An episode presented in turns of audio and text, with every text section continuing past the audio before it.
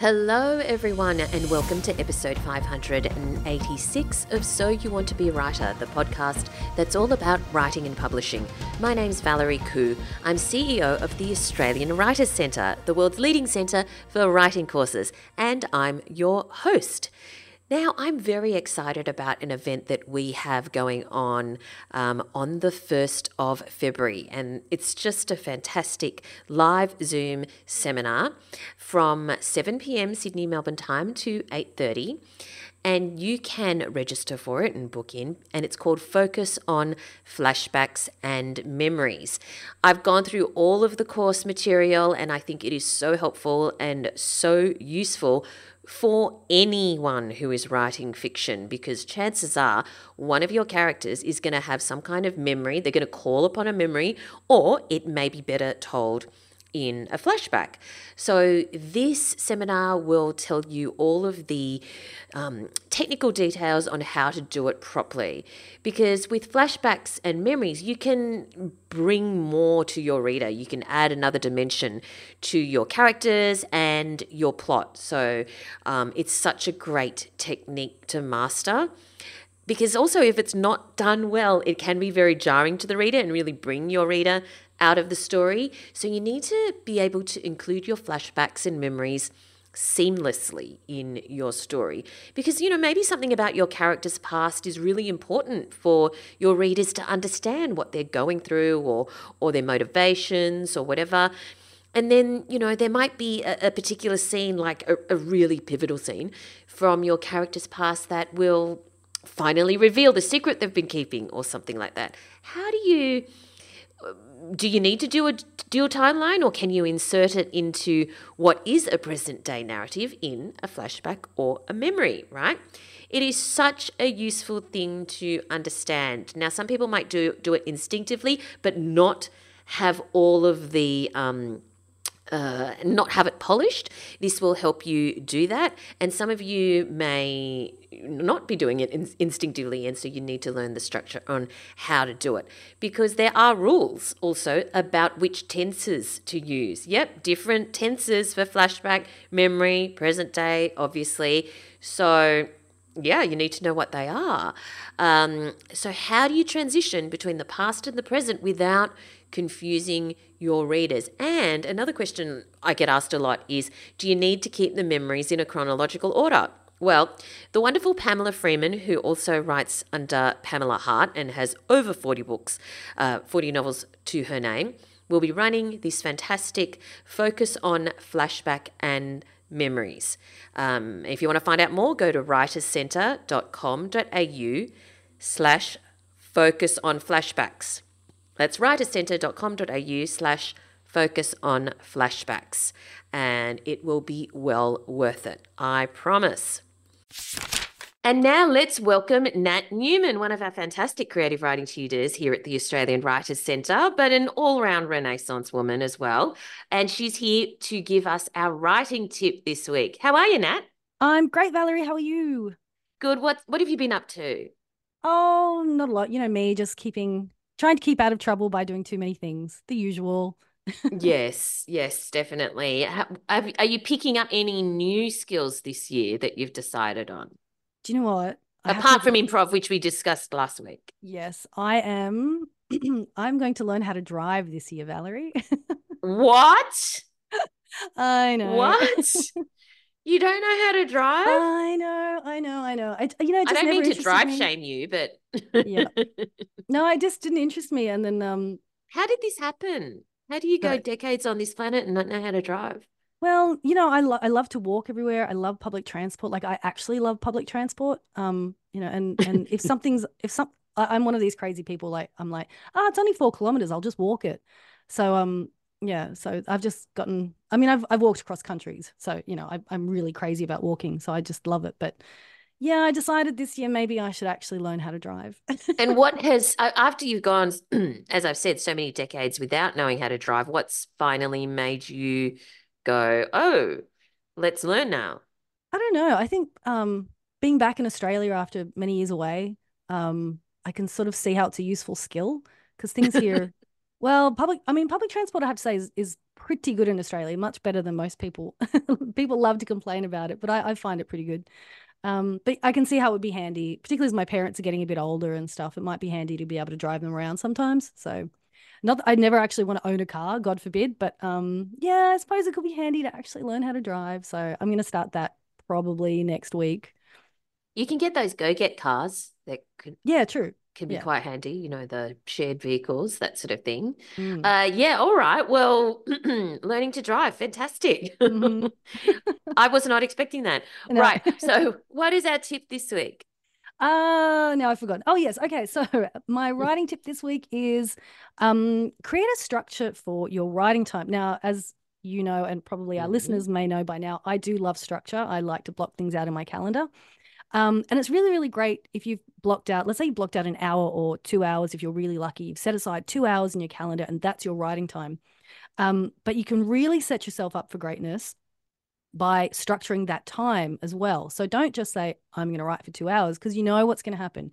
You're going to sit down, you're going to check your email, you're going to, you know, open up a different project and you're going to read through that and then you're going to look up some short story competitions or whatever.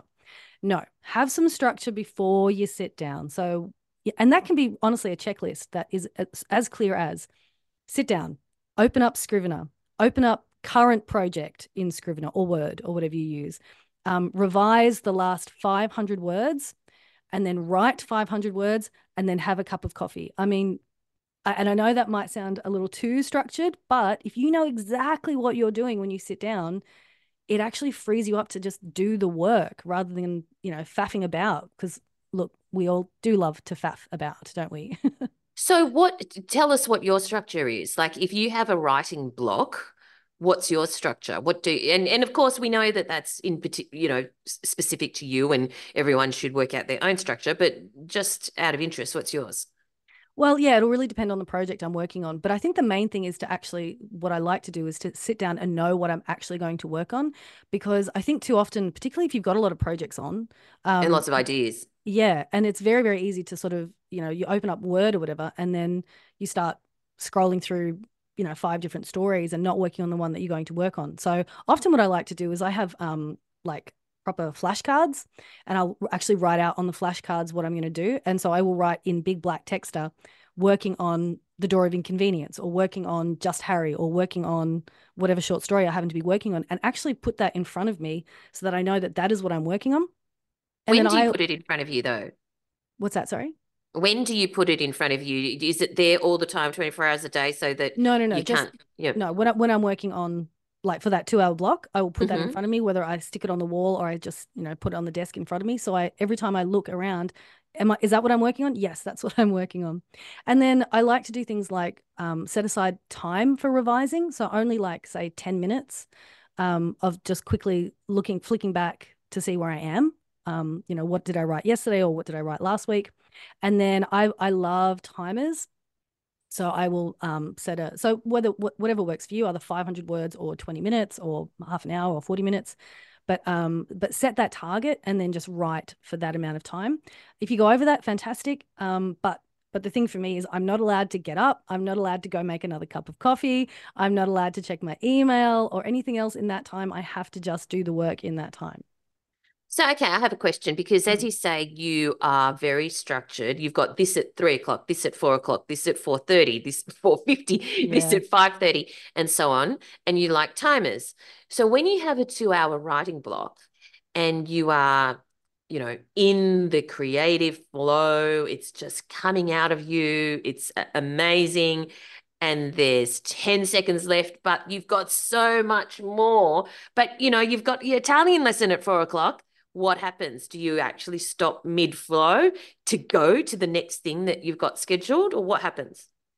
I have to admit, I don't think I ever have that sort of flow. I think it's it's, it's always like, oh God, I've still got 10 minutes to go. Uh, So I very rarely get that flow. But um, I think it was, I can't remember, it might have been Ernest Hemingway who said um, that he would finish in the middle of a sentence. So I don't think it's a bad thing to to stop mid flow and just trust that you'll pick it back up um, the next day or the next session. And in fact, there's something exciting about that. It's like getting into, you know, when you do pick it up again and going, oh, that's right, I was in that flow. And then that excitement can actually propel you into your next session. So I think there's nothing wrong with that. I don't think I could do that. I must admit, I I I don't let myself stop in mid flow because I'm too scared that it's not going to come back. Mm. So I have to let it all out kind of thing or as much Yeah, out as possible or, or remind myself as which is again it's not really stopping because you have to write down the reminders to yourself what to do next um so i've yet to actually stop mid sentence or stop mid flow to even see whether it's possible to pick it up Mm. because i'm too scared to do it Yeah, that's really interesting. And I think, you know, there is um Uh, there's there's value in the flow, but yeah, maybe maybe try it out sometime. Like and just trust yourself that it's that you're actually going to be able to pick it up again. Cuz all right we'll see not- it's not finite, you know. It's it's there's that creativity it's always there. Yes, that's true. All right. Well, that's great advice. Thank you so much for your tip this week, Nat. Thank you. Let's move on to our competition this week. I have three copies of The Dinner Party by Rebecca Heath. Rebecca Heath, author of The Summer Party, remember that, brings you an exhilarating new thriller, The Dinner Party. Explore the depths of a seemingly perfect suburban neighbourhood in this dark, twisted domestic thriller where family secrets find their best hiding places. Here's the blurb. Four couples, summer 1979. In the idyllic suburban neighbourhood of Ridgefield, during a scorching heatwave, four couples gather for their weekly dinner party. An ordinary evening. When Frank Callaghan checks on the sleeping children, he finds an empty crib where his four month old daughter Megan should be sleeping. The partygoers swear they didn't see anything, but each of them has something to hide. The beginning of a nightmare. Forty years later, a stranger knocks at the Callaghan's door, claiming to be Megan. The family are skeptical until they see what she is holding the blanket she was wrapped in the night she disappeared. Where has Megan been all this time? And how well do you really know your neighbours? All right, so if you want your chance to win uh, one of three copies of The Dinner Party by Rebecca Heath, entries close on the 29th of January. All you need to do, it's super easy, is go to writerscentre.com.au slash win and just enter your details and you will go in the draw to win. That's writerscentre.com.au slash win. And now... Are you ready for the word of the week? The word of the week this week is spurrier. That's S P U R R I E R. Spurrier. Okay, this one's kind of obvious, but a spurrier is someone who makes spurs. it just, it just, but it just makes me so curious. Are there any spurriers still out there in the world? I- tried to Google it, but I just kept getting people with the last name Spurrier. If, if you know any spurriers, do let me know. I would love to know. And that was the word of the week. This podcast is brought to you by the Australian Writers Centre, a world leader in writing courses. Would you like to write a novel for young adults? Do you want to create gripping, enthralling stories for teenagers? The popularity of books for the young adult market has exploded in the last decade, becoming one of the most successful areas of the industry. But what is it exactly and who is it aimed at? And do you need special skills or knowledge to write for this sophisticated and complex readership? In the course Writing Young Adult Fiction, you'll discover the key elements of a young adult novel, understand why writing for teenagers is different, develop skills in character development and point of view, get up to date with the current state of young adult publishing, and much more. You can find out more at writerscentre.com.au slash young adult. That's writerscentre.com.au slash young adult. Now let's move on to our writer in residence this week. Jo Riccioni's latest novel is The Rising, the conclusion of the gripping branded season duology. Jo's first novel was The Italians at Cleat's Corner Store, which was subsequently published in Australia and the UK. After that first historical novel, inspired by family history, Jo returned to her great love, fantasy, with her first epic romantasy duology, The Branded Season, published by Pantera Press. She's also a creative writing tutor at the Australian Writer Centre. Thank you so much for joining us today, Jo. Well, thanks for having me, Val. got so much to talk to you about, but uh, most exciting is The Rising, your latest novel. Do tell us what it's about. Okay, so it's book two of a duology. So there's only two books in the series. And The Rising literally picks up running with the baton of where we left it in book two. Um, I don't mess around and get straight back into the plot. And um, it continues with the journey of Nara and her twin sister Osha as they uh, go to a new country, the, the country that uh, where the love interest, uh, Rangla, for people who know book one, um, is from. And it's a country that, you know, the girls don't know much about. They've been kept in this very remote um, citadel where they've been brought up. And they are going to discover that their world is not as they've been told it. All the politics, everything they believe about themselves is completely different. And um, the fight is on to um, to you know represent the branded and change the way the branded are perceived in, in the continent of you know ISFALC and the rest of the world. Now, just in case people haven't read book one, eh, tell us what the branded refers to so that we have that context. Yeah, sure, because a lot of people won't know the book, the first book. So my and they should, well... they should go get it and read it immediately, and then get this one. But anyway, yeah, pl- please do give us the context so yeah, my world is um, medieval-inspired fantasy world that's set about 100 years after a virus has decimated the population, and survivors are divided into those who are um, susceptible to disease. Um, they're smaller, uh, not as strong. They have brands on their skin that denote that they're of this class, and the ruling minority are pure-skinned. The women in that minority group uh, of pures are kept in the north of the country in a remote citadel where they are have a, a life of luxury, but they are, their intended purpose in life is to breed more pure-skinned warriors and a super race, if you like. Um, so my twin sisters, Nara and Osha, who've grown up in the forest and were taken into the citadel when they were discovered to have pure skin, uh, want to escape. They don't like this fate ahead of them. Nara, in particular, my main character, has grown up hunting. She's got an affinity for animals. And her sister, Osha, um, is a kind of early prototype doctor in a way. She's really fascinated with uh, the curative arts and um, healing. And they go on the run, basically aided by a sleigh driver, because they're in the north, surrounded by snow, who helps them to escape. But they can't trust him. They don't really know. He's from the very south of the continent. They don't know much about him. But they, uh, the first book follows their journey through the wastelands, uh, where they discover life is not quite what quite what they were told it was supposed to be outside the protective environs of the citadel. Mm. It's such a fantastic story and it's so gripping and I love the world that you create in, you know, these worlds. What I would love to know is because you your first novel, The Italians at Cleat's Corner Store was um a standalone novel, right? This yeah. is a duology. Did mm. you know from the start that it was going to be a duology? And did you know what was going to happen in each book? Because it's kind of like if you if you go you if you know you're going to have two books i imagine that you kind of need to know the main beats of the book but then how do pantsers do that? Yeah and i am a pantser actually. I, I, think of myself as a pantser anyway.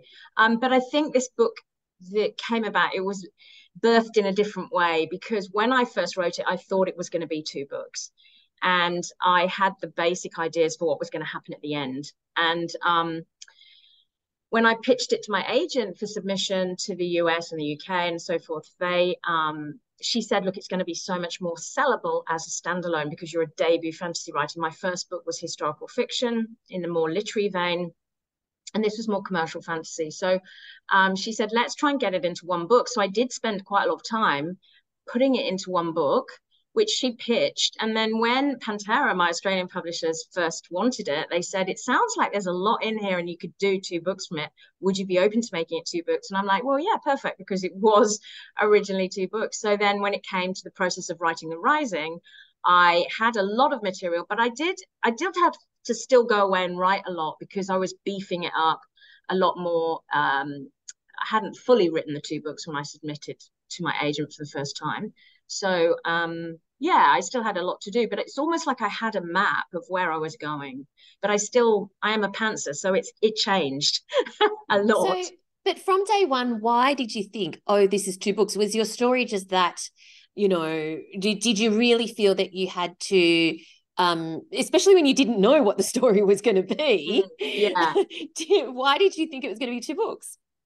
Um, just because the com- complexity of the world and establishing the world and the journey, and I like to really, you know, I'm a, characters are my big thing. I really like to stay with my characters' development. My minor characters uh, are important to me too. Um, I like to make them fully rounded and I just felt there was enough space to do that as well as develop the world. And I think perhaps a lot of fantasy writers do feel that.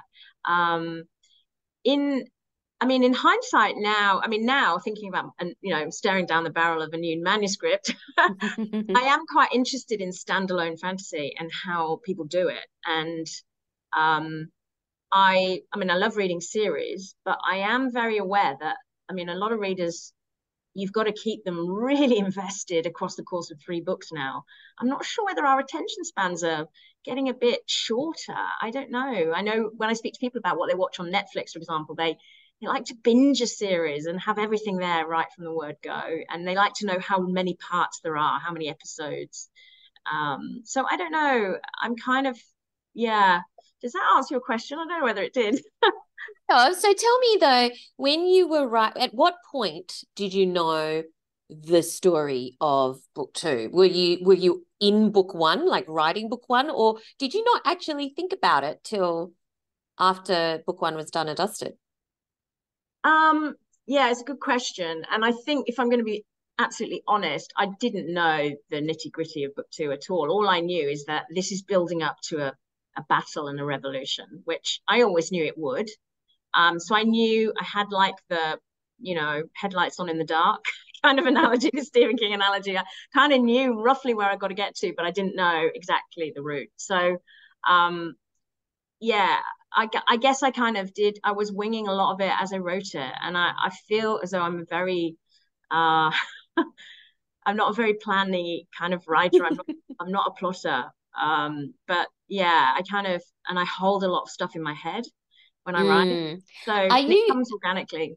Mm. I'm curious to know because when book one comes out, oh, this is for anyone who's writing in a series, you mm. start getting feedback like from mm. readers you know oh i love that character oh you know like that you just get lots of different types of feedback from readers so in your instance did any of that feedback feed into or impact what you were going to write in book two um, not for me personally. I know it does with a lot of other fantasy writers because they're on a three book deal and it's they're getting instant feedback via social media. Mine was already by the time book one was launched, it was I was already well into the depths of writing book two. And that's often the way it works. It really depends on your time scales and how many books you're writing. Across the course of two books, it might not be time enough to get that feedback. And I'm a debut fantasy writer, really, with the with the branded. My, the Rising's only the second fantasy book I've written in this in the series. So, um, yeah. So I think with other writers, when they've got a following, they can get that kind of online immediate um, feedback. I mean, I know that I was I have had feedback from re- readers um, after reading the branded when they came to see me when I was promoting the Rising, and they were saying, you know, oh, I love House. He's one of my favorite characters, or you know, I, um, I was really glad you you the way you developed Osha. She was really, you know, she struck a chord with me, and so that was quite gratifying. Yeah, but I have heard other other fantasy writers say they mm. respond in some ways that you know the fans are starting to kind of influence, uh, and I think that's a great thing. I love that. Yeah. Um, um, with the um, you're a uh, a former high school teacher. Yeah. And um, you also work with you know teens and young people in some of your current roles. Mm-hmm. Um, and you also teach uh, the Teenage Creative Writers Program at the Australian Writers Centre. You have, and I know that you have this real heart for young people. What do you think um, because there are a lot of listeners who might have teens as mm. as as, as or, or have teens in their life and may want to can see that there's this spark or this interest in writing, but just don't know, apart from buying books for them, which is great, of course, but just don't know how else to nurture that, what would your advice to them be? Yeah, that's a really good question. And I always think the starting point is to read what they're reading and talk about it. Um, it's so important. Um, I have done it with both my kids. One's an avid reader, and um, it, she's gone into animation, into storyboarding actually. And um, you know, one of the things we still do even to this day, and she's 23, is is to you know basically watch things together, read the same books, and talk about it. It's one of my great joys is to do that with young people, is to talk about the books they're reading and see what they're taking from it, as opposed to what an adult or a person with many years of experience of life is taking from it. And it keeps you young, it keeps you current as well. So you're benefiting. Um, but I think after that, it would probably be if they're showing interest, but it's got to come from the child. If they're showing interest and they really want to write, um, don't necessarily read their writing. You don't necessarily need to give them feedback because I think that's for somebody else to do. You're too close for comfort. So I always think it's great to get them into a writing group or get them onto some short courses that they might like to do outside of school, something that's not associated with school. Because school, as much as i have got a great respect for teachers, I was one. Yes. school has to teach in a certain way. School has to teach to show off vocabulary, show off poetic uh, ways of um, describing things and show off um, poetic techniques that you're going to score well in the HSC. But it doesn't always make the really great writing that's um, compelling and incisive that we see in published books today. It's just a different kind of difference? writing. Yeah, absolutely. writing. Yeah. And I, I, hate to say this to teenage writers because, you know, sometimes what they're told to put into an HSC essay doesn't make for the best kind of publish publishable writing because it's too purple prose, if you know what I mean.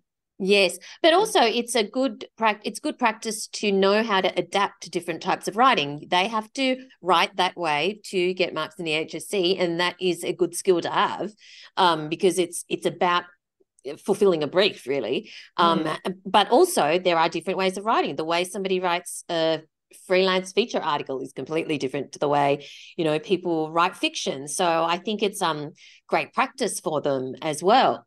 Yeah so, i'm always amazed at the number of journalists who become novelists because journalistic writing is so different from novel writing so different. And that's another skill they have to learn you know it's not a natural assumption. People say oh well, they got that book published because they were a journalist. No they didn't get that book published because they were a journalist. They probably had some great research background that they could in techniques and interview techniques and you know knowing how to research a book but doesn't make necessarily make them a great novelist You've got such a great foundation in terms of your background because you studied English at uni and uh, a master's in medieval literature as well. and we get such incredible feedback from the students who are in your classes, not just the teenagers, but also you teach adult classes in creative writing for us at the Australian Writers Centre.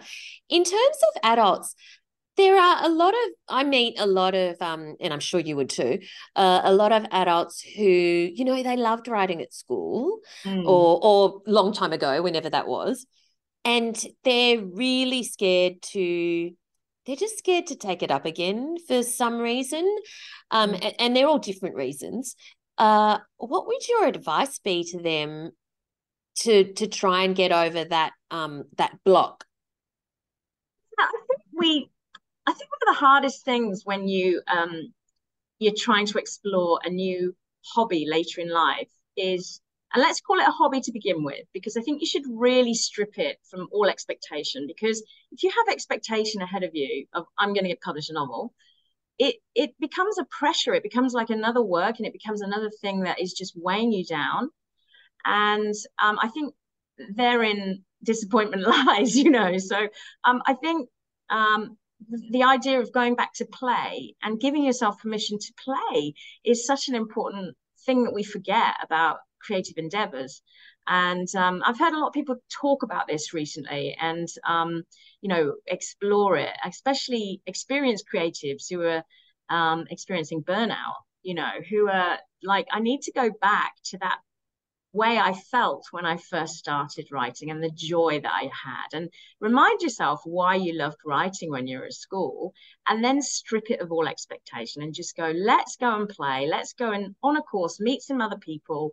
Um, explore it and see what happens. If nothing happens, if you know, then so be it. But otherwise, you'll always have that question hanging over your head. Why didn't I do it? And I, I, I want to reassure people that I didn't go, I didn't start writing until I'd had my kids in my 30s. Um, I was so busy studying other people's work and thinking that I wasn't able to be a writer because, you know, didn't have an intellectual academic background in my family. We weren't great readers. It, that was just all my passion.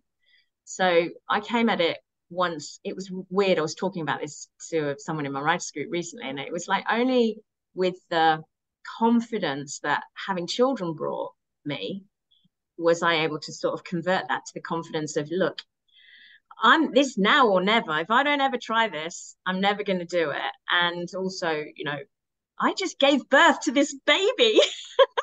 and let me unpack that a bit, please. What do you mean by the confidence that you had from having children and then that transferred into writing? Can you explain that a bit more? It's really weird. I don't know how many people feel this, but I just felt very empowered when I had my kids. And I know a lot of people really struggle and they're like, oh my goodness, I'm I just can't cope. There's no way I could write a novel and have kids. And and I didn't do it straight away. I mean, I I did it because I'd moved from the corporate world to a world where I was at home looking after two well, eventually two children. And if I didn't do something, you know, creative or intelligent, I would be mashing pumpkin all day. It was going to drive me loony to the loony bin, to be honest, you know. So um, I needed that. And I also felt, you know, I've, I've, I've done this amazing thing. I've given birth to these children. What else can I create? I was like this kind of megalomaniac kind of creator. I got a massive um, boost from having my kids. It was hard. I'm not saying it's easy. It's bloody hard. It's really difficult to carve out that space. But um, yeah, I'm like, wow, you can do this. You can do this other thing. it's just you know, memes, those memes that are going around on Instagram at the moment. What made you start this? Was like sheer delusion. so it's really oh my god i love it okay i want to uh, circle back to the fact that these this duology is fantasy and i want to talk about um fantasy writing mm. because mm. there's such uh, the, the readers of fantasy are so are so loyal um and they absolutely love the genre and they get really into the characters the world particularly the world in terms of fantasy do you think that people should start because there are love people who want want to write fantasy and do you think they should start with the world with the plot with the characters with what you know what's what's a, a key component and then they can kind of build from there yeah that's a really interesting question because i think a lot of writers will say, "Oh, start with character, start with character," you know, because that's going to be what carries your novel and what compels your readers, and they've got to be vested in your characters. And I do agree with that, absolutely. But when recently I was interviewed um, by a friend for another podcast about where did I start with the branded, I think it was the, it was the theme of um, the, the, this commodification of female fertility, this idea that women only have value if they have children. And I wanted to really explore that, and it's something I'd explored when I'd studied, um, you know, Margaret Atwood as a, a, young person when I was at, university, and and I was doing a um, a class in pers- feminist perspectives in literature, and so that was something that was really had been with me for a long, long time, many decades. And then when I had my own children, it, it sort of resurfaced again. So I did kind of start with theme, if you like, or, or some topic that I wanted to explore. And I don't think there's anything wrong with that. But then in the process of putting the book together, a story together, that's when you have to come back to your characters. Your characters have to speak to you, and um, they they grow. They just keep growing as you write. So yeah, mm. you start with theme, you can start with character. People, some people start with world because one of the things you might be fascinated with might be a particular um, aspect of a world that you're you're you know you want to explore or you think is a really cool idea. Mm. What would your advice be to people who okay they've got their you know, they've got their starting point anyway. And they know they need a consistent and authentic and believable world that is um you know that that that works on the page what would your advice be on a um i guess systematic way or, or, or structure structured way for them to build that world yeah i think that's, that's, something people really struggle with at first and i struggled with it um, because you do a lot of world building in your own head in other documents. You might be keeping research documents and files um, you might be keeping pinterest boards. You know one of the things i was uh, presented at the romance writers of australia conference when i did a, um, a um, presentation on world building for them was trying to think of not putting your world in your novel but rather your novel in your world. So you only need as much of the world to tell your story. The rest of it can be there for you to know, but you've got to be so well versed in that world that when you tell the story, it kind of comes through seamlessly in the telling of the story. The other thing I would advise is that maybe you don't need as much detail as you think you do to convince your readers. You need the key things, the key differences um, that are. So it sounds like it sounds like what you're saying is that you really need you as a in your head or, or you as background really need you to know your world intimately and in great detail but not all that detail needs to be in the story. So my question is how do you develop the world in that detail for your own benefit?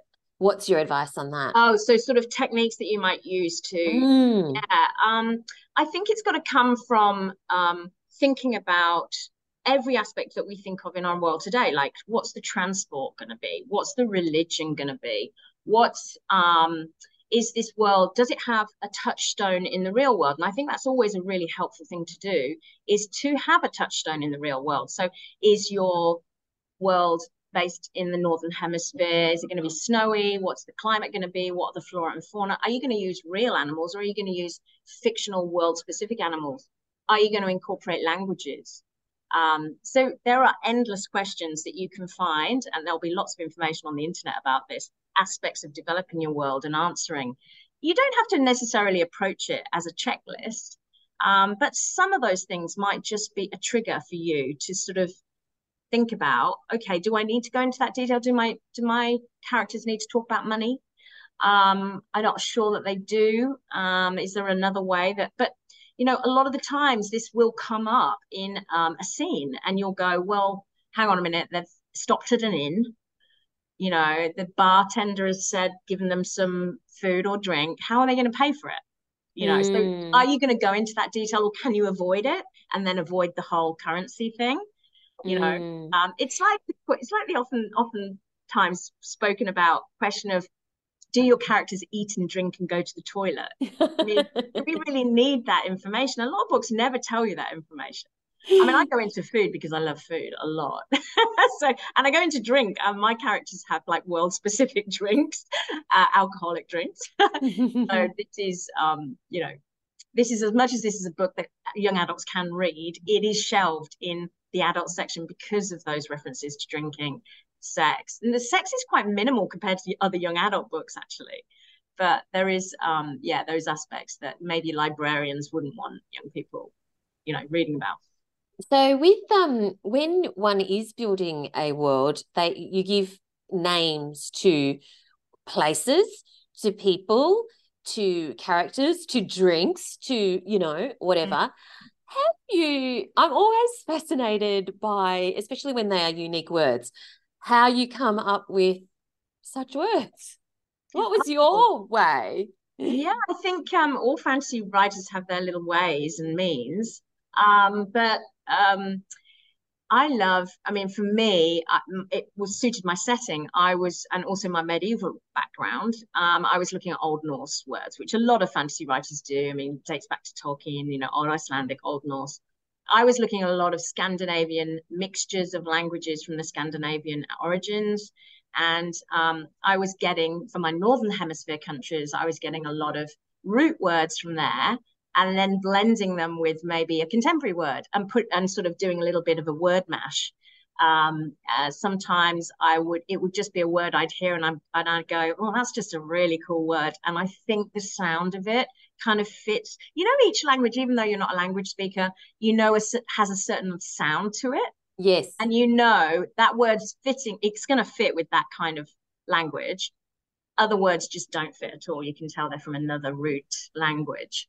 Um, so yeah, there's a, there's lots of ways. It's the same with names, naming conventions. You know, you can um, for, for characters' names, you can use baby name searches online, but you can also get a surname that you just heard and thought, well, this is a really cool surname. And actually, when I'm signing books at Supernova, when I meet lots of different fans coming by, if I'm if somebody says to me, it happened a couple of times actually, somebody has an unusual name, I keep a note of it.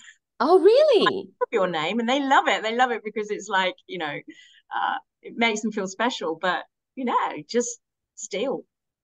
Feel like an artist. I love it. Okay, so what are you working on now? So I'm working on a new book. Um, I haven't had much time because I'm still on the promotional uh, tour for this one, but um, I'm hoping this summer, this Christmas holidays and the summer period away from school will um, give me lots of time to deep dive into that new manuscript. It's too early to talk about what it, exactly it is, but uh, all I can say is that it, it is inspired again by my medieval, uh, you know, studies. So. Oh wow! How exciting! I love. It will have contemporary. It's going to have something contemporary in there too, so it might be a like a dual time time frame type of narrative. I love that combo. Um, all right. So I usually ask writers about their top three writing tips. However, because you're such a beloved um, creative writing tutor and you get, you know, people just absolutely love the mentoring and the feedback that you give them. I would love to ask you instead on of about what do you think people should do if so not about writing technique but what do you think people should do if they're kind of like oh i think i might want to write? Okay. You mean like I, adults or just they've never written before or they're cur, cur, yeah. Or yeah. or if they have it's you know not a lot. Okay. Um well i in I think it's always handy to be a reader and read. And I think it's really important to have favorite readers that favorite books that you start off trying to mimic. I don't think there's anything wrong with mimicking. I think we really over press this originality thing. Originality is kind of quite a recent construct in in the history of human being uh, of human you know civilization. Um, in the old days, we would learn from copying the great masters. Shakespeare mm. learned from copying medieval manuscripts and medieval stories. That's what he was working with um because in in that in, in the practice of doing that enables you to work out whether you like it or not and enables kind of at least gets you started and pushes you into a direction that where you may find your own unique style eventually. Absolutely. And i think teenagers are great at this who who um, do fan fiction.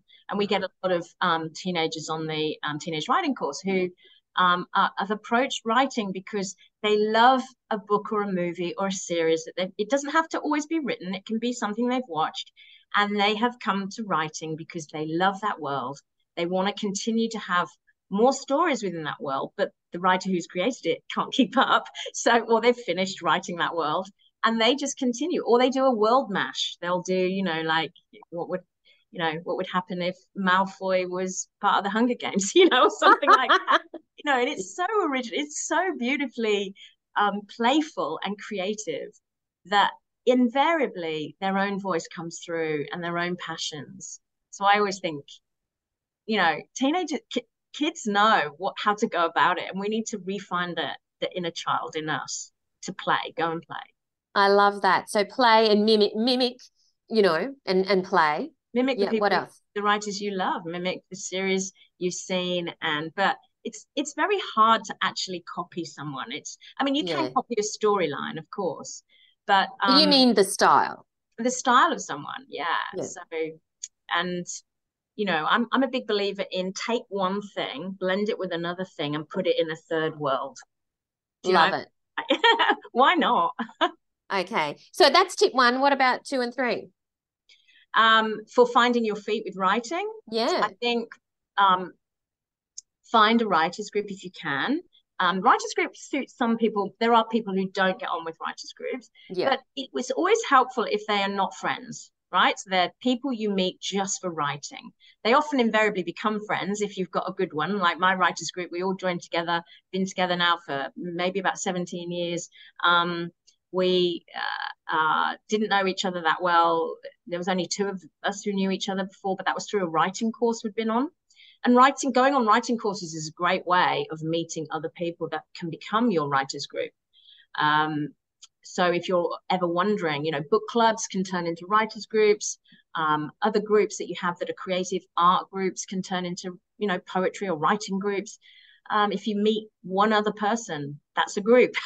yeah, absolutely. So, um, and they become invaluable in getting feedback and getting keeping motivated. I think is the key thing for people. If you've got someone else involved, you're accountable usually, and I think that's where people fall off the wagon is because there's no one really they're just writing and it's like being in a room with no one else listening and um, i think it's really nice uh, to know that someone else is waiting for your words yeah, absolutely. How, you know, how bad do you think they are? The third thing is it's always going to sound rubbish to start with. if you don't think it sounds rubbish, then it probably is. so, um, you know, writing doesn't come out perfectly. That's the beauty of writing. All good, for my my opinion, is um, all good writing is good editing, basically, and um, you learn so much from editing. I wish there was a way that we could see the first drafts of books of famous people that oh i know right? brilliant? i've always wanted mm. i've always thought that as well yeah. Yeah and uh, i think there is a book somewhere that has little snippets of that it might be a writers on writing book and you can actually see the progression of a first draft to the final what it became in the final draft. I love it in certain scenes yeah so mimic styles and experiment with styles. Um, join a writers group and um, it, it's all it, it's okay. It's always going to sound rubbish at the start. So, but don't worry, it gets better. I love yeah. those tips. All right, everybody, um, get your copy of The Rising. If you haven't read The Branded yet, get that and read that and then get The Rising by Jo Riccioni. She's a fantastic author and a brilliant creative writing teacher. Thank you so much for your time today, Jo. Thanks, Val. It's always a pleasure to talk to you. I hope you enjoyed my chat with Jo. Before I leave you, this is my fun fact for you. The word freelance comes from literally free lance, as in a warrior whose lance wasn't sworn to any particular lord. So basically, a mercenary. The first known usage was by Scottish novelist Sir Walter Scott in his novel Ivanhoe, published in 1820. It didn't take on its modern meaning until the 1900s. There you go. That's where the word freelance comes from.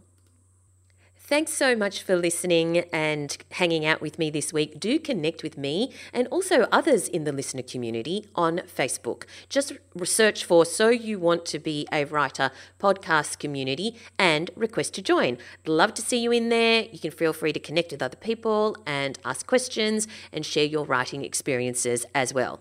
Feel free to connect with me at Valerie Khoo on social media. That's K H O O on Instagram mainly. Mm, not that much on Twitter these days, and over at my personal website, valeriekhoo.com. Thanks for listening, everyone, and I look forward to chatting to you again next time. Thanks for listening to So You Want to Be a Writer. You'll find the show notes at writerscentre.com.au slash podcast or sign up for our awesome and often hilarious weekly newsletter at writerscentre.com.au slash news, where you'll find writing resources, giveaways, competitions, and much more.